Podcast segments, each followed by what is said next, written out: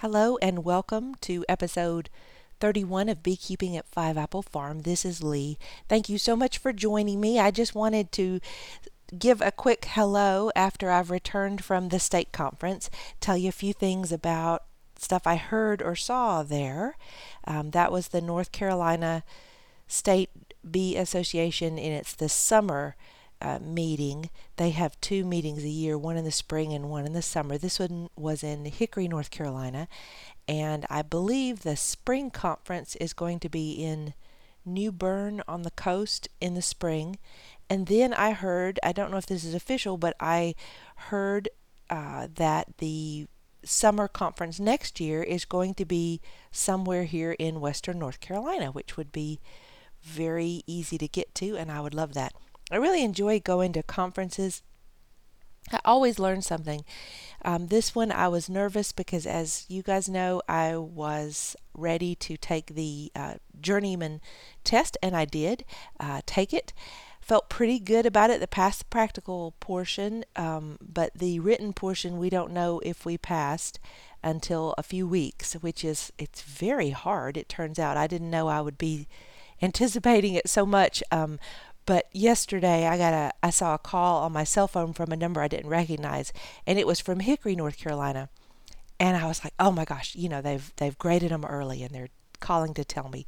But no, it was a robocall about my car warranty. I was so disappointed. And then I realized that I don't think any of the the Master Beekeeper Committee, the people who call you and tell you how you did, I don't think any of them actually live in Hickory. So I felt silly after that. I had to text a friend and tell her how eagerly, and it was so funny. Uh, she's waiting on results from the master's exam, and um, she had gotten a call the day before from Hickory, also about her car warranty, and uh, it was very funny. We were laughing about that. So um, the the practical was, I think, the most fun. Um, they for the journeyman portion, the North Carolina State has a book of uh, topics. It's a big binder, and you pick out your topics. There's about, I think there's about eight or nine potential topics, and then you choose five to test on, and you need to pass at least four of them. And uh, they range everything from beekeeping equipment which I felt really lucky because a lot of it had to do with queen rearing. and so that's the thing I love the most. And so I felt just right in the middle of my favorite thing there. There was actually a lot of stuff on queen rearing. And a friend of mine who's about to take the test out in the California uh, journey level test, as they call it out there, um, she was talking about how she was worried about that because she had not done that much uh, queen rearing yet. And so, if you're going to sit for these tests, really study up on the classic queen rearing, the um, grafting tools, and some of the methods. Um, other sections of the practical and all of this information is on the North Carolina State Beekeepers Association. Anybody in North Carolina, I would just no matter what happens to me on my test, I would really encourage you to go through this process because the first level is the certified beekeeping. And I kind of wish it had a different name in a way because I don't know, certified beekeeper makes it sound like you definitely know beekeeping some. And while you do know the um, book learning, as they call it, on um, at that level, you you don't really. I think they ask you that you've kept bees for a year, but I don't know how hard and fast that is. But anyway, I've heard of people just like going through bee school and then immediately going for the test. You know, while all the stuff is fresh in your head, and I don't know. That seems like a loophole to me. I really think you should spend some time, in my opinion, uh, with the bees before you do any of this testing because it's only real when you've actually used it. Um, and but um, but anyway, the certified level uh, is a test and a practical. Now that practical is a hands-on and you do it with a proctor. And some of the topics are like can you light a smoker and keep it lit? And you'll love this. When i took the certified test i'd already kept bees for years but i was so nervous. I'm like wouldn't this be the time that i can't light a smoker you know when i'm trying to do it for a test? Never mind that i have done it for eight years now. But um so there's some practical stuff and you have to in a real actual beehive you have to identify different you know the different uh, types of brood and what you're seeing and pollen and capped honey and that type thing which are really uh, core skills. It, it's good to me for folks to give a shot at that certified test um, because it will let you know if there's stuff you don't know. And and there's no you know, no harm, no foul on taking these tests. Most of the, uh, you'll see notification in the State Beekeepers Association of where they're given. Your local club may give the testing, and it, it doesn't cost anything if you're a member of the state association. So you can just kind of give yourself a little Jeopardy quiz and, and see if there's areas that, that you don't know. And it's, it's pretty fun to, um, regardless of what happens, to kind of find out. Uh, the areas in the study. The studying is what to me was was the most fun.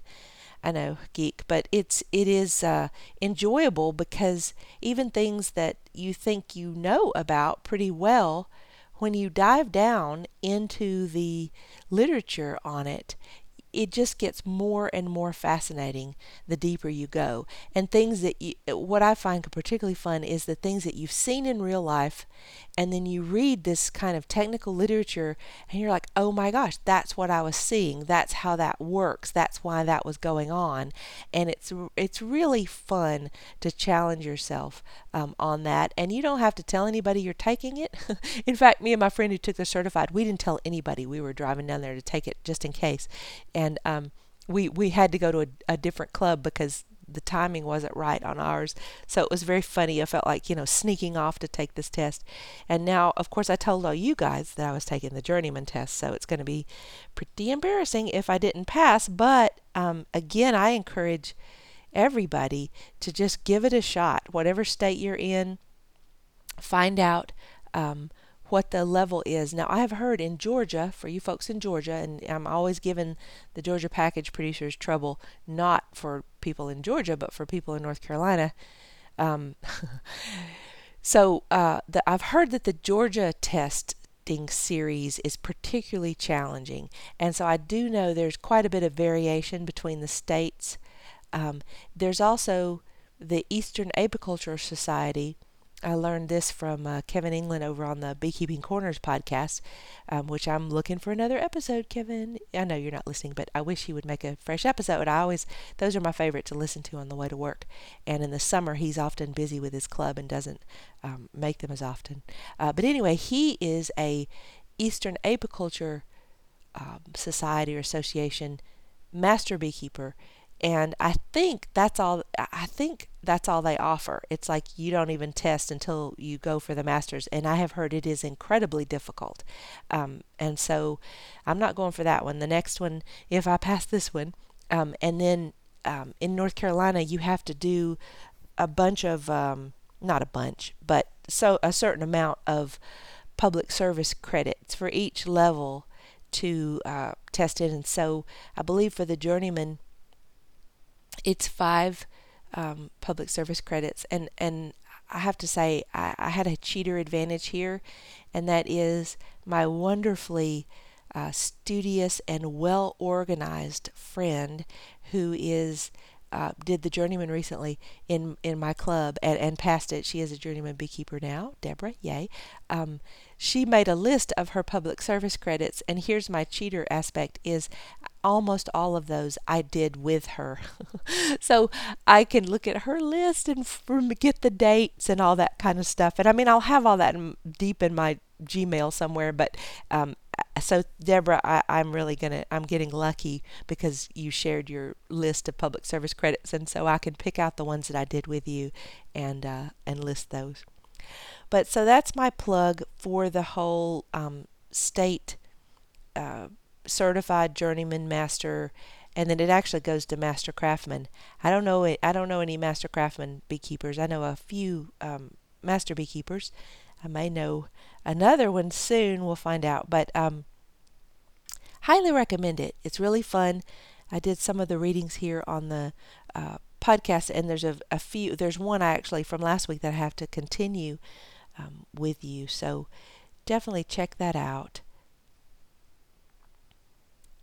Now, the speakers at the North Carolina State Conference really vary from year to year and meeting to meeting. It depends somewhat on which uh, club groups are organizing that particular conference, and it also depends on what speakers are available.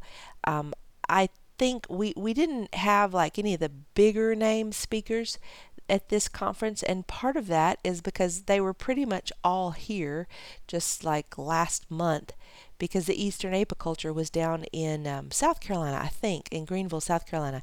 I didn't go to that one because I knew I had to go to this one. and I could only take time off work to go to one.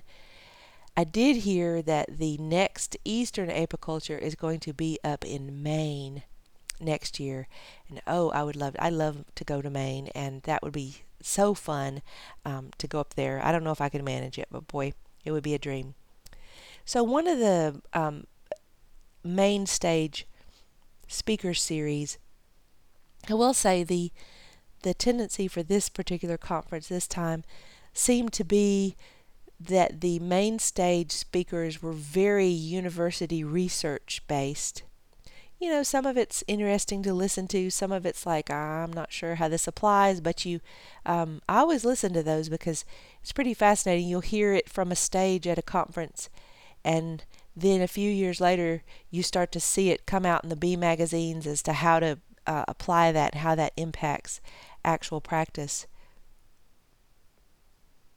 So, one of the main stage research presentations was from the husband and wife doctoral research team that works for strong microbials. And that's, you know, you always have to pause when the company that sells the product is giving the talk. but the reason I got really excited about this one is because as an RN, um, everything they were talking about with the microbials, meaning kind of the, the probiotic gut population of honeybee, was meshing incredibly with the whole human situation, which I'm much more familiar with uh, as a nurse. The as you probably know, um, in recent years, there's been a lot more attention to the diversity of the microbes that live in your gut. Um, this is the, the human gut, that it's associated with health. There's an association between the um, the gut microbes and depression in particular, the one you unfortunately hear about a lot is uh, people going into the hospital with what they call C. diff, which is uh, Clostridium difficile, I think is the uh, full name, but you'll hear it referred to as C. diff.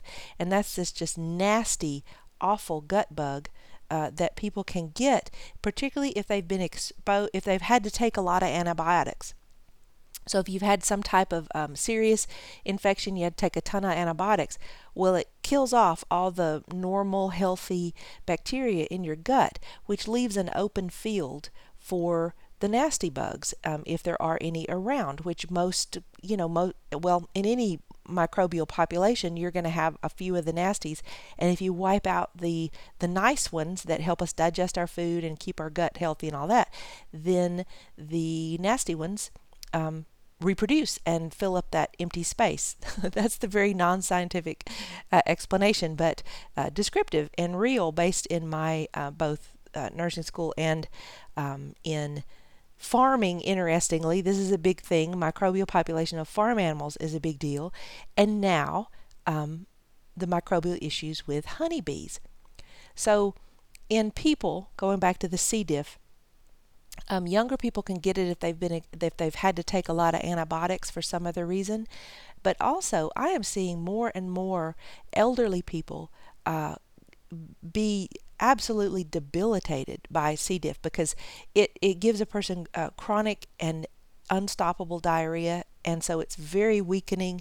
You know anytime you have chronic diarrhea then you're you're not getting the nutrition out of your food. Um, and so that weakens the whole body. It also keeps you from getting the very nutrients that you would need to heal from whatever's going on with you. So it's this terrible uh, downward spiral.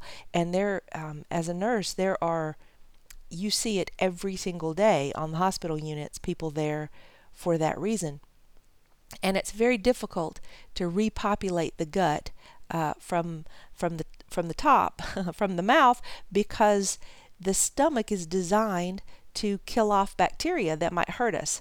But if we're trying to repopulate um, the intestines, which are, are, are below the stomach, it's hard to get it past. So in humans, like if you're not, you know, dealing with one of these awful diseases just for uh, human health maintenance. I have been a proponent for many years, um, and my family will be chuckling about this because they know this is a pet topic of mine, about taking a high quality antibiotic, I mean, not antibiotic, no, no, no, a high quality probiotic, which is the basically the bac- bacteria. And what by high quality if you get a good brand uh, it's really worth going to um, a, a good store sometimes they're refrigerated to keep the little microbes uh, you know alive and then also the other big key for human is to to get it enteric coated, which is the coating that allows it to pass through, kind of protected through the stomach and get down to the gut where you're trying to populate the gut. And and then from a human health perspective, the other things that our ancestors used to do a lot of that we don't do as much are the fermented foods, remember your grandma's sauerkraut and buttermilk. My grandma used to drink buttermilk. All these things that people don't do a lot of anymore. Um, well, those things had a lot of bacteria, good bacteria in them, and they kept our guts uh, populated with healthy bacteria so that the unhealthy bacteria didn't have that wide open field.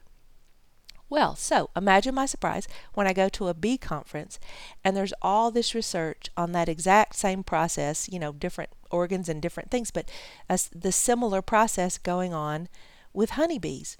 Um, that basically their their gut microbes, which should be this very diverse population of uh, microbes, and the researchers were talking about, you know, how they had to figure out, you know, what is natural, for a bee's gut. What are the natural um, microbials that are living in there and helping them digest their food and fend off uh, illnesses? And so, to get that, they had to try to find uh, honeybee populations that were not exposed to the chemicals of the modern world, which, as you can imagine, is a real challenge because so many of the things that we're exposed to just by living in uh, the modern world, cities, the, the food we eat now, is detrimental to those microbes that live in your gut. And I got interested in this um, years ago when I read a book by a Harvard physician talking about when they had tested the gut microbes in humans uh, from Aboriginal peoples, like in um, you know South America and Africa, people who lived. They were hunter-gatherer type people who lived very close to the land, not exposed to any modern day stuff. This would be more like our you know great grandparents were living, and when they tested their gut, you know they would have 20 and 30 different types of uh, healthy bacteria uh, living in their guts. And when you test the typical American, there's three or four. And the problem with this, and this was the connection that fascinated me in humans, is that whatever you feed your, whatever you feed yourself, then you're also feeding those bacteria in your gut. So if there's a bacteria, I'm just going to make this up and this is not, you know, if there's a bacteria in there that is uh, very good at breaking down collards and turnip greens, and you don't eat any collards and turnip greens, well, there those particular bacteria will die off, and so next time you eat collards and turnip greens, they may not sit so well on your stomach because uh, on your in your gut because you don't have the the microbes to break those things down, and I mean, yeah, I could just go into this, but I, I see this in elderly folks a lot who have you know, gotten to where they eat a lot of very very cooked cooked food because they can't digest um, you know things that they liked in their younger years. And there's there's a whole another digestive enzyme component to that. But anyway i'm getting way off. I'm getting into my um, more my day job interest. But the connection with bees is that that they find the same thing. If you test the gut microbes in honeybees, like in wild areas, truly, you know, wild areas, of course, there's no wild honeybees, they'd be feral, but they're living in wild natural environments and not exposed to a lot of uh, chemicals and not fed artificially, then they will have a very diverse uh, gut microbial list. And it might be 12 or 13 they listed all the names of them that they had you know located so far uh, in bees in natural areas. And then if you test bees particularly in commercial settings um, or urban settings, then they only have a handful of, of different types of uh, gut bacteria. And then, of all things, at this bee conference, and of course, I'm just texting my friends at home who are just baffled why I'm so excited. But this this piece of information that I just have I haven't been able to get out of. Uh, I mean, I would ask the doctors at, at the hospital at work, you know, why why are we seeing so um, much of of of C. diff when um, you know, just why are we seeing so much of it? Why is it increasing? And I could not get a satisfactory answer. I mean, obviously, you know, we have more powerful antibiotics and also we have more powerful, you know, bugs. And so they're using the more powerful antibiotics, which wipes out your gut microbe more thoroughly. But, um, and let me be clear if you've got a bad infection you need those antibiotics but you also in my opinion need to you know tend to replenishing your what do they call them your your your tiny microscopic herds that live in your gut and without which you can't live. Um, so the human physicians that happened to walk by me that I would quiz had not been able to give me a satisfying answer on what was happening to so many folks' um, gut microbes. You know, folks that didn't have a history of being exposed to, you know, uh, tons of antibiotics. Well, I feel like I found one of my answers at the bee conference, and that was the researchers, just as an aside, it wasn't even their body of research. They were uh, showing work from a, um, a different university researcher on the effects of uh, Roundup or gl- glyco, what is it? Glyco, well, you know, Roundup, the ingredient in Roundup on bees. And it's a really tricky one because if you read the research again, which all this research we have to kind of look at critically because it's funded, you know, not by like a neutral research organization now anymore. Used to, things were more funded uh, by the government, but we've let companies take over this research, which um, is the downside is a lot of times they're having a product that they want to get to market. And so they fund the research that will mean the yes or no of them getting to market this you know these billion dollar products. And well i just ask myself hmm could that have any impact on the research? But anyway that's another topic. Um, so the they were quoting another researcher about they were looking at the effects of uh, honeybees being exposed to roundup ready crops, which of course is the majority. Anything that's not organic that's grown in this country is usually exposed to Roundup or one of its cousins.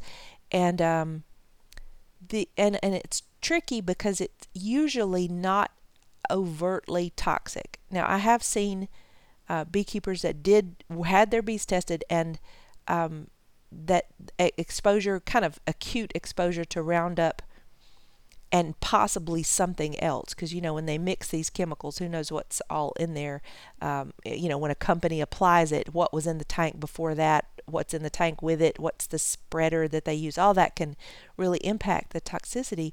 But um, i have seen that there can be some direct and um, acute effects on the bees' navigational ability, which, if they can't find their way back to the hive, they starve. So that is an effect. But there wasn't like an overt toxic effect. You know, you could pretty much um, feed it to bees at certain levels, and you they didn't die, you know, right away. Um, but that was kind of it. Uh, in, in, terms of the research I'd seen, but the the researcher at the university that the um, uh, these folks were talking about had seen that Roundup had an antibiotic effect on the microbes in the bee's gut. And so my brain just lit up like a slot machine at that point because to me that would be an explanation um, to my mind, not that anybody else cares, but um, of of why in the hospital I see so many everyday people that are falling to this um, uh, C. diff bug, which you generally doesn't affect you if you have a good, strong, healthy um, gut microbe population. So, the takeaway to all this, uh, if you care to take anything away, um, for you personally, I say that uh, probiotics are a good thing, and even better, you know, pro- making probiotic foods a part of your diet, particularly if you have any type of gut issue.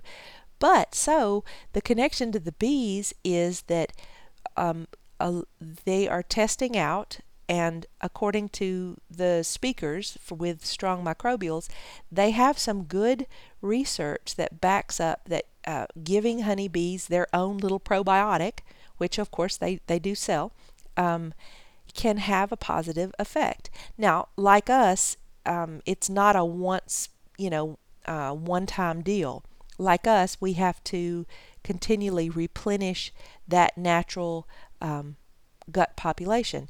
Now, you know, bees in a more natural setting, and uh, I would love to have my bees cultured. I might send some of them into this company just to see what, you know, if if being out in a national forest, um, if they have a good diversity of gut microbes.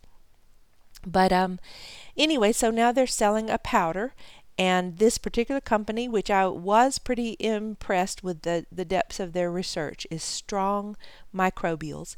They also, I looked at their website, um, have products for all types of farm animals because this has been an issue if you raise different kinds of farm animals. This has been an issue uh, with them for some time.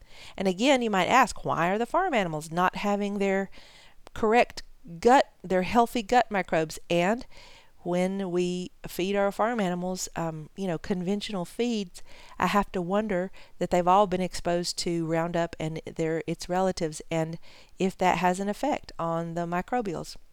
So this was like a big light bulb going on in my head uh, outside of my bee life, but in my bee life, uh, I picked up a bag, and because you can get it if you get the multi-dose bags, and and you can go in with somebody because I asked the manufacturers, you know, what's the storage thing?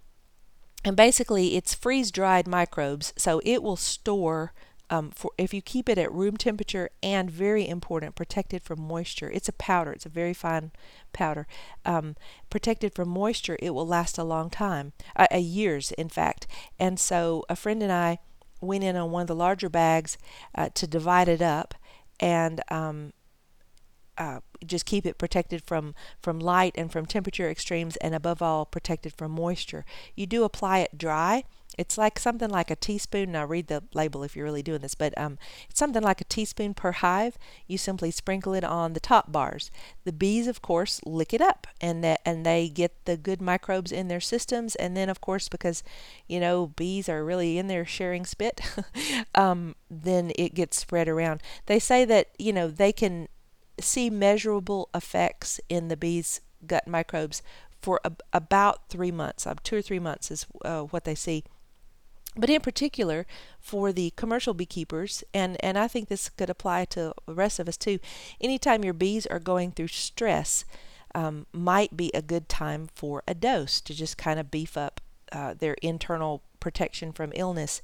And with uh, commercial, that's prior to moving. And also, I did note um, when they're moved to pollinate, for example, almonds, because is this, you know, this one food source. And like we talked about with people, if you don't eat a lot of different kind of foods, you lose the gut microbes.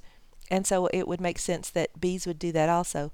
So, you know, on one level, it's like, okay, wow, okay, here's another thing, you know, to keep your bees in top health. It just goes against so many things to go, oh, I'm going to have to give this extra thing to keep my bees or my body in top health. It shouldn't be that way. You know, we should be able to get all we need from food and we should be able to have um, you know, good microbes without getting without buying a product. And I totally agree. We should. But the reality is that the world that most of us live in now creates physical stresses on people that our ancestor did not have to face. Now, they faced different physical stress. they didn't have antibiotics. So, as you know from walking around in a graveyard, the dates on the tombstones, pre antibiotics, you had a lot of young people, well, all kinds of people that died much earlier than we do now. But now, you know, we have other um, stressors in our on our physical system. So this was pretty fascinating to me. I got uh, pretty excited I mean, not you know, not so much. Uh, I mean, I'm I'm happy to give my bees this. You know, I don't mind giving my bees a little extra something just because I love them, every one. And if I was a commercial producer, then from a financial interest, this would make sense. That if I can keep my bees healthier and more alive and more productive uh, economically, then it makes sense. You know, why not? It is a, you know, it's a probiotic, so it's it's not a it's not a medicine. It's not going to, um, you know, create any kind of resistance like an antibiotic use uh, would. And I just have to say, up until recently, you know, um, antibiotics were given prophylactically and just by whoever, whenever, to the bees. Um, one use would be for um, in, in, in nosema treatment. You know, you'll read in the older books that they just every spring they get uh, fumagillin, and um, there's a couple other um, antibiotics that they would give as preventative for European foul brood, which as a nurse just blows my mind because that you know that's you do not use antibiotics as uh, a preventative because things typically develop resistance to them. And if it hasn't developed resistance, it kind of makes me wonder if it's working anyway. But anyway, that's a whole a whole different rabbit hole. So if you're interested in giving a little probiotic to your bees, you can check out Strong Microbials. I am not reimbursed to say this. This is just the one um, company that I'm aware of, and I liked what I saw in terms of the research that they had put behind um, making their products.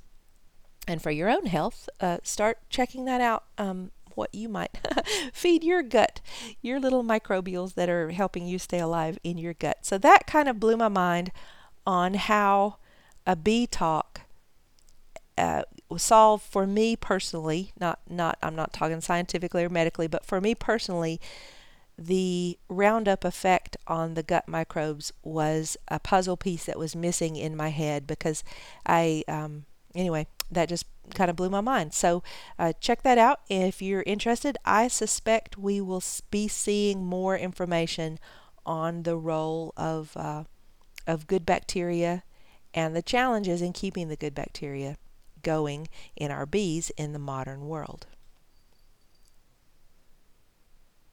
So I'm going to start wrapping this up here. Thank you so much for uh, staying here to hear my random ramblings about um, what went on at the conference.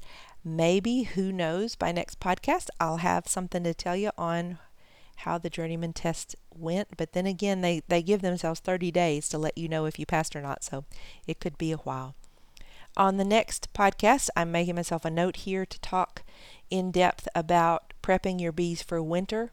One of the uh, actually, there were several good presentations there about prepping your bees for winter. And I just want to have an aside since this is the time people are taking off honey. Just remember that the easiest way to feed your bees for winter, and in my opinion, the very best way, is to leave their honey on. Now, new beekeepers, you're going to want to leave whatever honey they made on because it's not real honey because you probably had to feed to get them going. And um, and also if you made splits, you know, then and if you had to feed, then of course that honey is contaminated with not contaminated, but is mixed with sugar water honey, which is not really honey. So if you fed sugar water at any time um, during the time you know you can't take those honey frames and really think it's honey but back to real honey, um, I think Michael Bush had the most convincing argument in one of his presentations that I heard online about, you know, he has this whole lazy beekeeper thing. And, you know, if you don't need every drop of that, uh, the honey you were planning on taking, then by all means, I mean, in my opinion, the one of the things that has made the most difference in my overwintering survival for my personal bees is uh, letting them overwinter on their natural honey. Um, I don't have any scientific proof, but just from my notes and who survived and who didn't, the bees that had were able to make enough of their honey. Now, of course, those were my were some good hives. Um, they tend to do better. The other thing, this beekeeper tends to do better because I don't have to mess with trying to get enough pounds of sugar water on there. Of course, commercial beekeepers do this. They take pretty much all the honey and replace it with sugar water feed because they want to sell all the honey. And um, if that works for them, then that's their choice. But uh, to me, overwintering on natural honey is the way that nature intended. And I just have to say, I have seen things on Facebook. Oh gosh, I'm going to go on a rant. But people saying on Facebook, do not let your bees overwinter on honey because it's bad for them.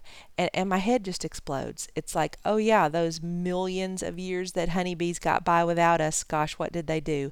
But no, the, the thing is do not feed your bees other people's honey or god forbid grocery store honey um, because it carries all kinds of diseases but in particular american foul brood spores are found in most grocery store honey and and even honey from another beekeeper that you know you respect you don't know what's in that um, honey that you could be um, you know infecting your bees with so you do not ever use someone else's honey now, if you've put aside honey frames from uh, to to stash, which I do this, I stick them in the freezer, the deep freeze that my spouse has just given up and let me have.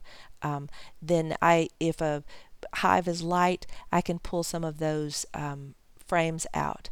Uh, another thing is if you have frames that were exposed to uh, honey frames, for example, Thymol, the Thymol treatment um, is not approved, you know, for if you've applied it with honey frames. But I had a friend who had a bunch of honey left over, and it was a long story. But anyway, they had to be exposed to Thymol to get in the treatment window, but she couldn't take off the honey. So she had these um, boxes of Thymol exposed honey, which is not a problem for the bees, but you can't you know you don't want to eat it because you can taste the Thymol and then you wouldn't want to you couldn't sell it because it's contaminated quote unquote but that was perfect honey to let it warm up and put back on the bees. Um, so, because that was perfectly fine um, to them.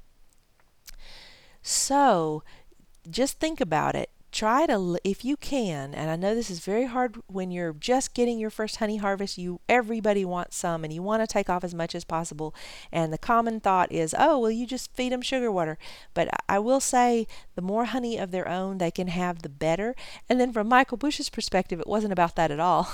I mean it may have been but what he was emphasizing is okay how much less work? And you have to wonder about this even with on a commercial level um, if you count your hours, if you figure up the hours you spend um, taking honey off, you know, extracting it, selling it, all the expense that goes into that, and then add in your hours that you've got to mix feed, put on feed, check feed, all that, um, you have to wonder how much profit was really made when um, Michael Bush pointed out, you know, that every frame of honey that he can leave on the bees is a frame he doesn't have to worry about trying to get good artificial feed back on the hive. So just keep that in mind. Um, you know, I I try to go ahead and leave enough honey that technically speaking would get them through the winter.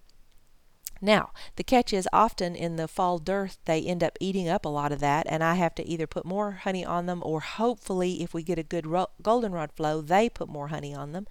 And then, if it's not working, um, I do feed uh, sugar, uh, cane sugar mixed with water, and um, I and and also there's some stuff about uh, making it more acidic with um, uh, vinegar or citric acid. But anyway, I'll talk about that at some other time. But um, uh, definitely make sure your bees are not under stress right now because a lot of places in the country we are in the dearth, as you can tell from the robbing. And I'll talk more about all that, um, helping them in the dearth and getting them ready for winter. Okay, I hope you're all doing well, and thank you so much. If you're still listening, I just appreciate you so much, and I appreciate hearing from every single one of you when you write me on the Facebook page, Five Apple Farm, Bees, Honey, and More. I get, I do get those messages. I am slow to respond. Um, if you email, um, I am at blueridge714 at gmail, and actually, there's several of you that I owe. Uh, things from from email so i'm slower on that i'm actually for some reason faster on the uh, facebook messages um, anyway, thank you so much. Every person who has left a rating on um, the Apple Podcast iTunes thing, I appreciate that because it lets more beekeepers find this podcast. Have a wonderful few days. I hope to talk to you again this weekend, but anyway, in about a week. All right, thanks. Bye.